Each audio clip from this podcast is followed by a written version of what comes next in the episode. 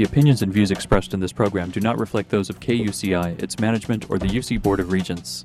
To find out more about this talk show or other talk shows broadcasting on KUCI, log on to our website at kuci.org or check out the latest program guide.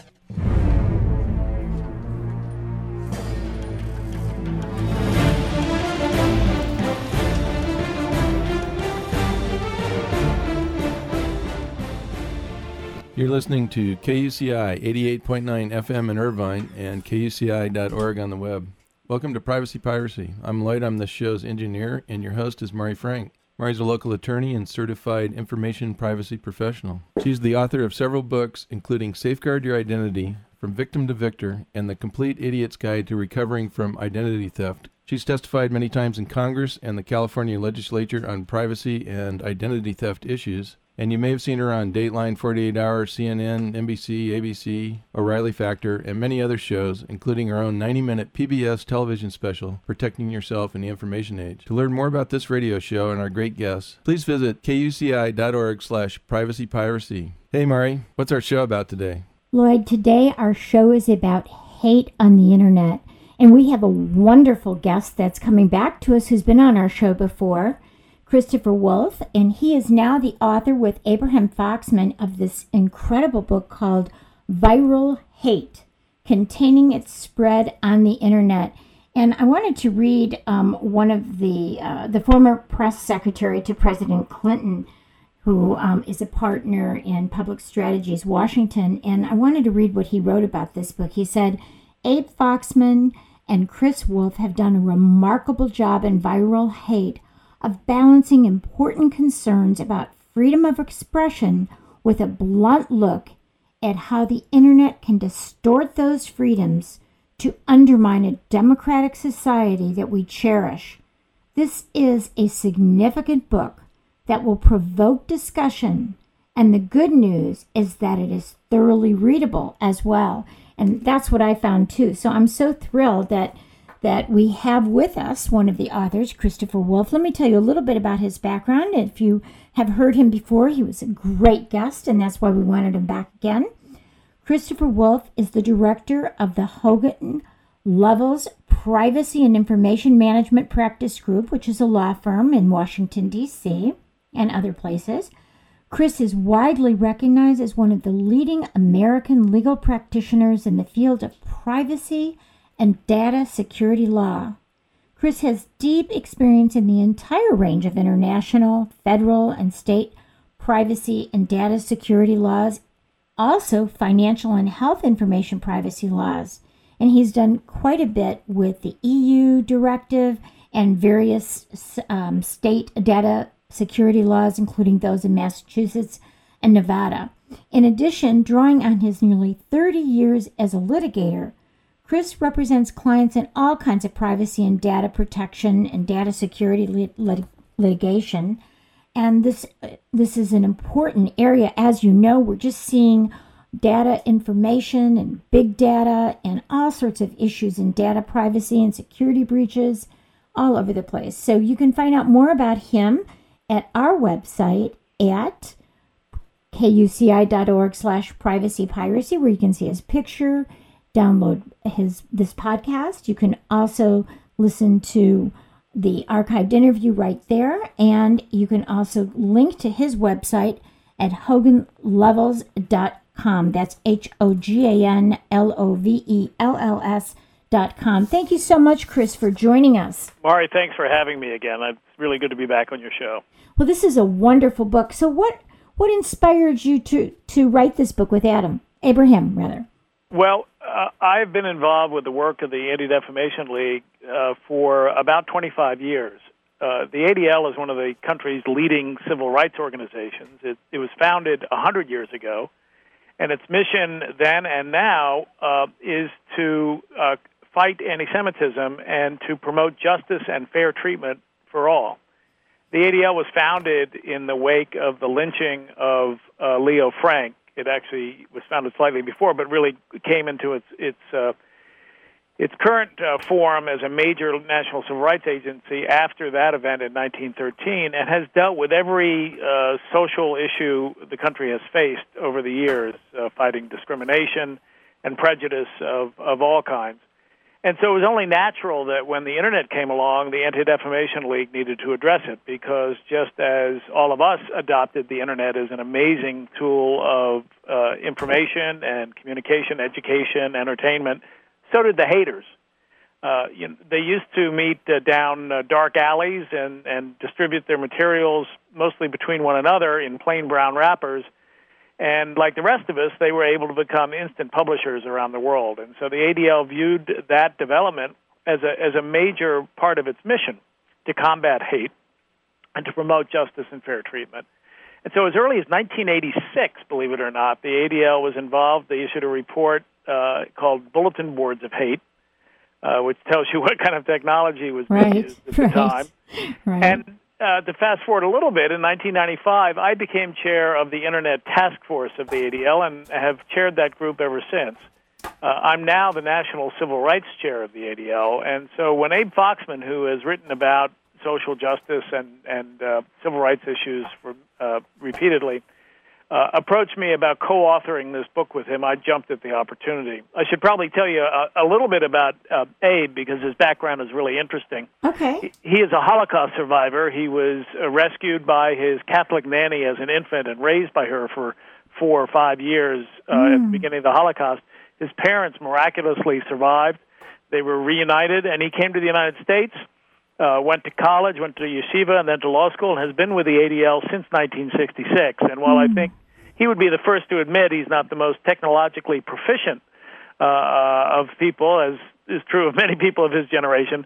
He recognizes the power of the of the internet for good and for ill, and uh, for that reason, teamed up with me to address the issues that we talk about in the book. Yeah, it is. It is.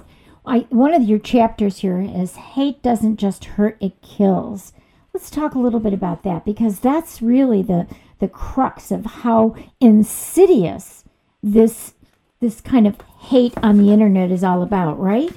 Well, that's right. Uh, you know, as Abe puts it, as a Holocaust survivor, the the Holocaust did not start with the ovens at the concentration camps. It started with words. Yes. words of propaganda, words of uh, of discrimination, uh, words of belittlement uh, that conditioned people in society to think a certain way and ultimately to act a certain way. Sadly. Uh, and even today, while we have the powerful tools of counter speech that we'll talk about in a moment, where hopefully truth gets out, because the internet is a, is such a huge platform, words of hate uh, are also getting out in almost every way you can imagine, uh, from from web websites to social media to video games to online games uh, uh, and, and, to e-commerce sites. You know, and you think of any part of the internet, and you'll find hate speech kind of seeping in there. Yeah, and we're seeing. I know that teenagers are killing themselves over what is being said about them on the internet, or what the kind of hate stuff that's going on. This is this is religious. It's it's bullying. It is just overwhelming, isn't it? Well, yeah, cyberbullying is a, is a huge problem. It's an area in which the Anti Defamation League has been a leader. We drafted the first model anti cyberbullying statute that doesn't prescribe speech or, or, or, or proscribe speech, I should say, but rather you know requires schools to have uh, uh, programs in place to address uh, cyberbullying. One of the instances we cite in the book is the uh, the uh, episode involving Tyler Clementi, who was the student at Rutgers, and you may remember, right. your listeners will remember that uh, his roommate spied on him through a webcam. Yes. Uh, in a in a romantic encounter with another guy. Right. Uh, interestingly, that was not broadcast on the internet, but humiliating tweets about Tyler Clementi were broadcast uh, by his roommate uh, that so affected uh, Clementi that he committed suicide. And and there are examples all the time about uh, words actually inflicting such pain on people that they that they do harm to themselves or kill themselves. But even beyond the physical uh, uh, infliction uh, uh that that it may cause, it, it causes enormous emotional distress. And one of the issues that we address in the book is kind of the equivalent of online pollution Yes. That all of us are subject to to the despoiling of the internet. You look at news stories, for example. Ordinary news stories, the comments that follow them uh, almost inevitably contained epithets and obscenities and uh, ridiculously ridiculous off-topic comments uh, that are hate-filled. Yes. Uh, you know, John Oliver, who was guest hosting the Daily Show during the summer, uh, showed a YouTube video of a kitten playing with a stream of water from a faucet, saying, "Isn't that cute?" then he scrolled down, and, and there was an obscenity-laced uh, uh, epithet directed to the president. It was also racially motivated. Mm. Um, just a perfect example of how this stuff gets out there, and it really serves no purpose uh, except to, to make it a, a, a much less civil place at the very least, and a very harmful place at most. Right. So, what kind of solutions are you and Abraham suggesting? Well, this isn't an easy issue to deal with, particularly since, uh, as you referenced in the in the very kind review of the book by Mike McCurry, um, uh, the ADL and Abe and I are uh, the the strongest possible uh, proponents of the First Amendment and of free expression. Right. Uh, and we certainly don't think that there should be anything that legally restricts speech beyond what is legally restricted today. Obviously, not all speech is allowed today. You can't shout fire in a crowded theater, nor can you make specific threats to a specific individual right. uh, and, and get away with it or libel them or use their intellectual property. So the First Amendment is not absolute. But what we don't want is is uh, lawmakers, governments deciding what qualifies as hate speech because that's a power that can be perverted pretty easily and and used to stifle leg- legitimate uh, dissent. Uh, but that doesn't mean that there aren't things that can be done to to deal with the problem of online hate speech, and it's a shared responsibility we think among the platforms that host hate speech, as well as the users of hate speech. Mm-hmm. And so we think there, there are lots of things that can be done. So, so let's talk about some of the things that eh, that are causing this in our society. This isn't just America, right? This is happening all over the world, or is it? A- would you say it's worse in in the United States? No, I think it's a worldwide phenomenon. Uh, wherever you find internet users, you find people either uh, posting hateful websites or posting hate-filled comments or using social media to form groups to attack other um, to attack uh, minorities. You, you find it in every language and all over the world. And so part of it is is the attention they get or the power, wouldn't you say? That when someone can can say something like this and say it anonymously, and have that power to to just um, you know hurt someone else that that gives them power perhaps so what what is the, the root cause of this is this a psychological thing is it a social thing? What what is this all about? I know well, we, the adl has worked on that for years. We actually cite some psychologists in the book who, mm-hmm. who say that the the the, uh, the distance and anonymity that is made possible by the internet and and you, either one or the other or both sometimes uh, provides a certain level of empowerment where people uh, feel somehow uh, uh, more powerful by attacking others, and they're egged on by their fellow haters to do mm-hmm. that. Mm-hmm. Uh, they're they're they're really taught online or convinced online that it's perfectly acceptable uh, to do what they were what they are doing, and in, in its worst uh, formulation, it it goes from uh, online to offline and really turns into a, physical attacks on people, and we've seen that happen um, as well.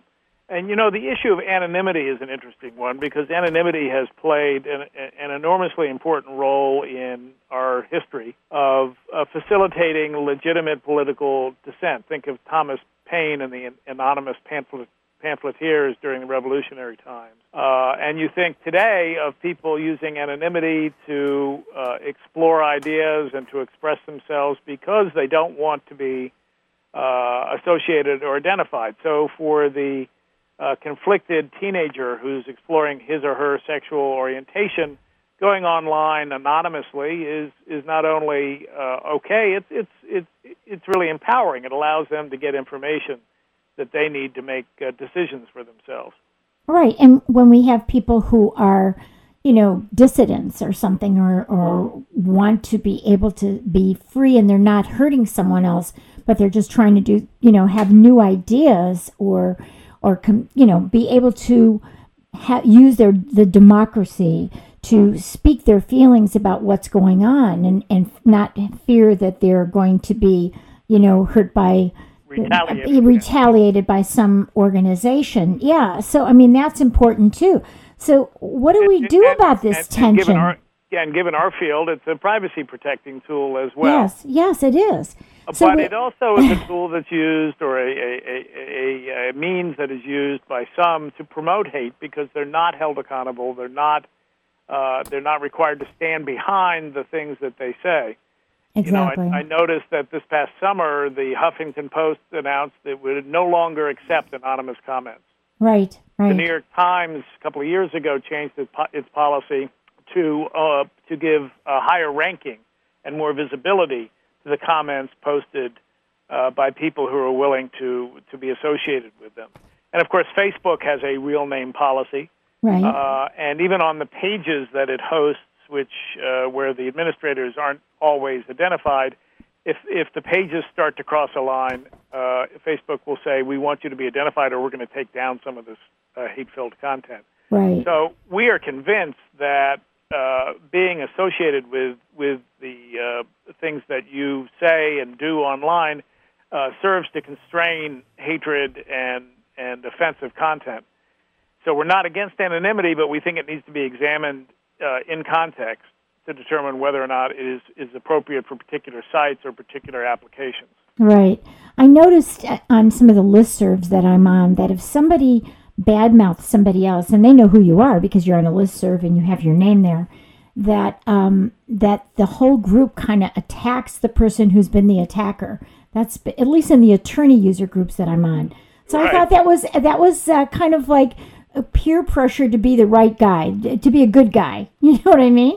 So that's something that I noticed that I thought was actually positive. When somebody does say something hateful about uh, uh, somebody else, then um, it, it, people keep you in line. So that was Well, kind of interesting. We do see that online, and uh, you see it on Twitter uh, quite a lot. Uh, and that's really one of the things that we advocate, which is counter speech. When you see Right. something, say something is not a slogan that's restricted to bus stations and airports. Uh, but if you see hate speech, you shouldn't just let it slide by. Right. Then it, then it becomes the norm uh, or acceptable. Uh, you really should say something. And Twitter is a perfect place for that, where you can retweet something and say, not cool. Right. Um, uh, but we, we're, we're hoping that the intermediaries will uh, provide other ways to, to provide for counter speech, you know, more than the thumbs up, thumbs down, which most people use uh, to just indicate their disagreement with what's been said, not to really flag legitimate counter speech, right. uh, legitimate hate speech, rather. Right, right. So we have to make it cool to not speak with hate speech, right? We have to make at least for young people to to really transform them because I think they're most vulnerable to this and they're most uh, you know attached to this kind of power thing as they are with their peer group that if the peer group has power because of hate speech it kind of um, is infectious so Well, if we can right. and if we could make it infectious to be nice you know that would be helpful how do you do that Well, you know, there's. I mean, you bring to mind the uh, the, old Broadway songs. One from South Pacific. Uh, you have to be carefully taught to hate, right and the other one from Into the Woods. Children will listen. Uh, you know, uh, more seriously, I think children live what they learn, and you, we need much better cyber education generally. I think to teach kids about the dangers online, also the harm they can do to themselves reputationally in terms of future education and job opportunities. But we also need to teach kids about cyber civility. Uh, and, and there's very, very little of that going on in this country, and that's that's really a shame. Yeah.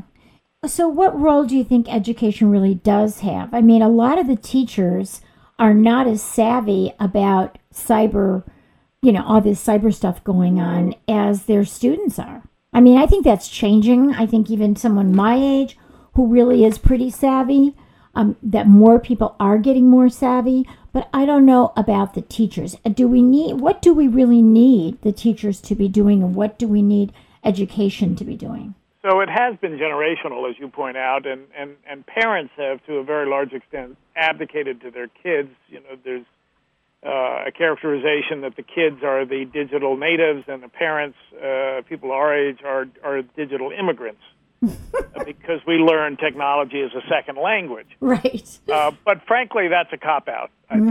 think.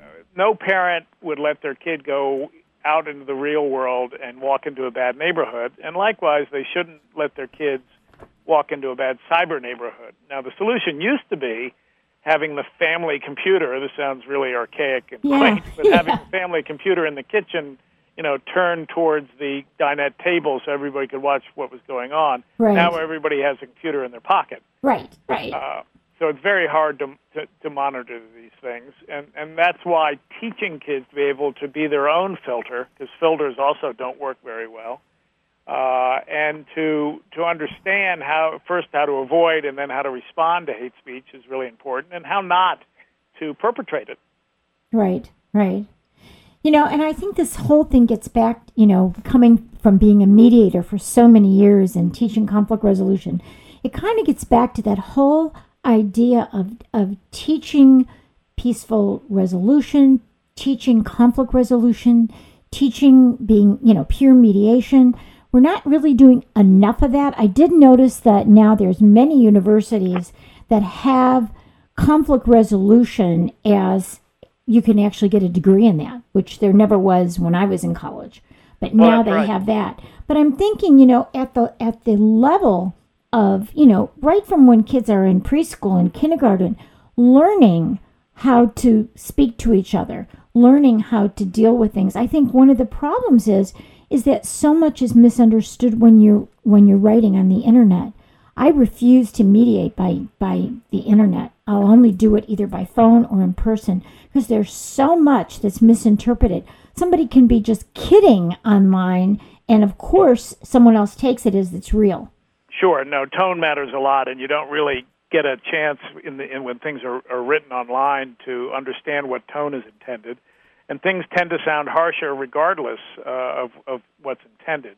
Yes. And, and that's particularly true in comment sections, bulletin boards, social media, uh, and that sort of thing. So that's you know one of the lessons that that, that can be taught.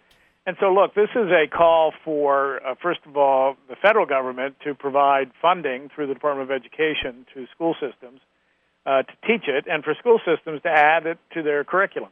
Yes. Uh, there, there are a couple of them in the country that have them have these kinds of uh, cyber literacy courses authorized, uh, but shockingly few actually implement it and have real uh, courses that uh, are, are appropriate to the grade levels. I mean, you, you can't just teach it once in the fourth grade and let it go. It's something that needs to be repeated and it needs to be uh, adapted to, to where the kids are in the educational process and also to where technology is because that's changing all the time. Exactly. And it's it's tough because the schools don't have the money to do this. I know, for example, one of the guys I had on my other radio show, Azim Khamisa, um, his son was um, in college and killed by a gang. And so he started um, a, a foundation to raise money to go into the schools for anti-gang teaching and they've done tremendous work in San Diego and that was a legacy to his son Tariq. Terrific. Yeah. So, you know, we almost need to have someone like that, you know, who we need to have people coming out and maybe doing getting corporations to help fund it because I don't I don't see where we're going to get the money to do this Well, you know, October 7th is the anniversary of Matthew Shepard's brutal killing in Wyoming for Yes. being gay, and his mother has really taken the message of, of tolerance and diversity uh, out there. The ADL has honored her a couple of times, uh, and it includes online tolerance and diversity. And so, just as the ADL has added to its mission this issue of fighting hate online, we think that any organization concerned with it ought to really focus on it. And I'm happy to say that we have a lot of allies and that together we've sat down with the intermediaries, mostly who are based in Northern California, regularly to discuss these issues and to try to come up with some common solutions that respect free expression but also address the issue. And one of the principal ways this gets addressed at the Facebooks of the world and at Google is uh, through kind of a notice and takedown. It's not like the the DMCA for copyright, uh, but it's people complaining about content that violates the terms of service that almost every major online service provider has, uh, and they also have staffs to look at these things and to uh, to have people vigilant about making the complaints, but also have the services sensitive to the kind of the changing face of hate. What is hateful uh, today may not have been hateful two months ago, uh, and so that it, it's kind of a nuanced decision. So, who are these intermediary intermediaries that you're talking about, Chris?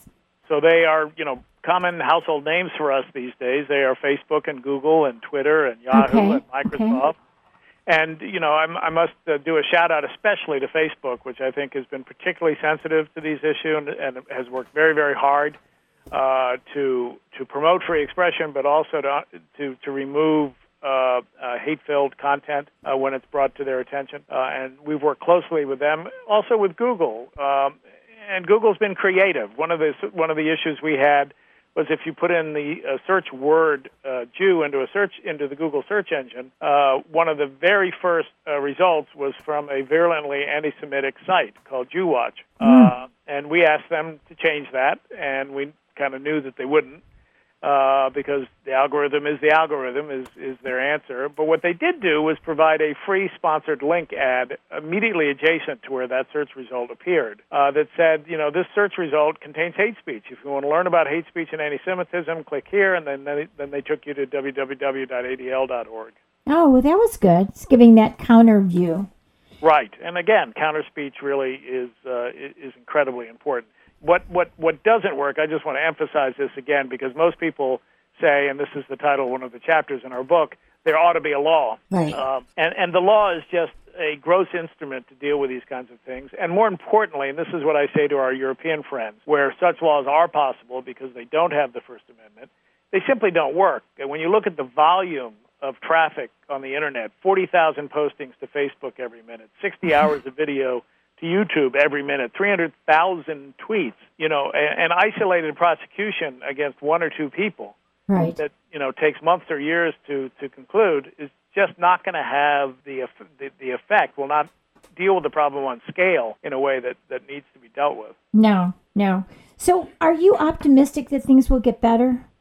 I am. And I'm particularly optimistic since more and more people, including you, thank you very much, are paying attention to this issue. It's it's one that people have ignored for too long. Uh, at the beginning of the uh, internet, way back in the mid '90s, at least the commercial internet, where uh, ordinary people had access to it, you know, the focus was was on child protection and child predation, which was perfectly appropriate and important, and it's still there. Uh, but we need to expand our view uh, as to you know what what hurts and doesn't hurt on the internet uh, to make it a place where all of us can have access. You know, one of my colleagues in this field, Danielle Citron, who's a, both a privacy professor at the University of Maryland and someone who you know feels passionately about hate speech. She's got a new book coming out called Hate 3.0. Talks about how hate online, particularly misogynistic hate towards women, uh, discourages them from using the medium uh, and, and, really keeps them offline and and keeps them away from all the benefits of the internet. So that's another uh, effect of hate speech online, and we need to recognize that there are these effects, and we, we really need to take them seriously and, as a society, address them.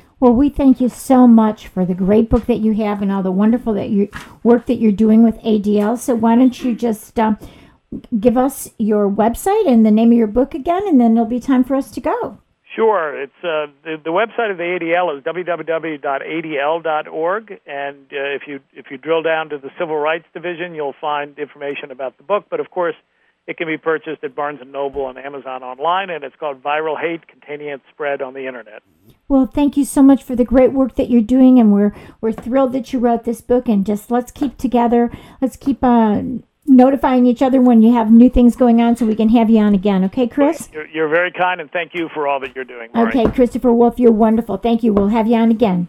Good. Look forward. Bye bye. You've Bye-bye. been you've been listening to KUCI 88.9 FM in Irvine and KUCI.org on the net. I'm Mari Frank, host of Privacy Piracy, which airs every Monday morning at 8 a.m. right here on KUCI. And visit our website at kuci.org slash privacy piracy. Thanks. Stay private. The opinions and views expressed in this program do not reflect those of KUCI, its management, or the UC Board of Regents.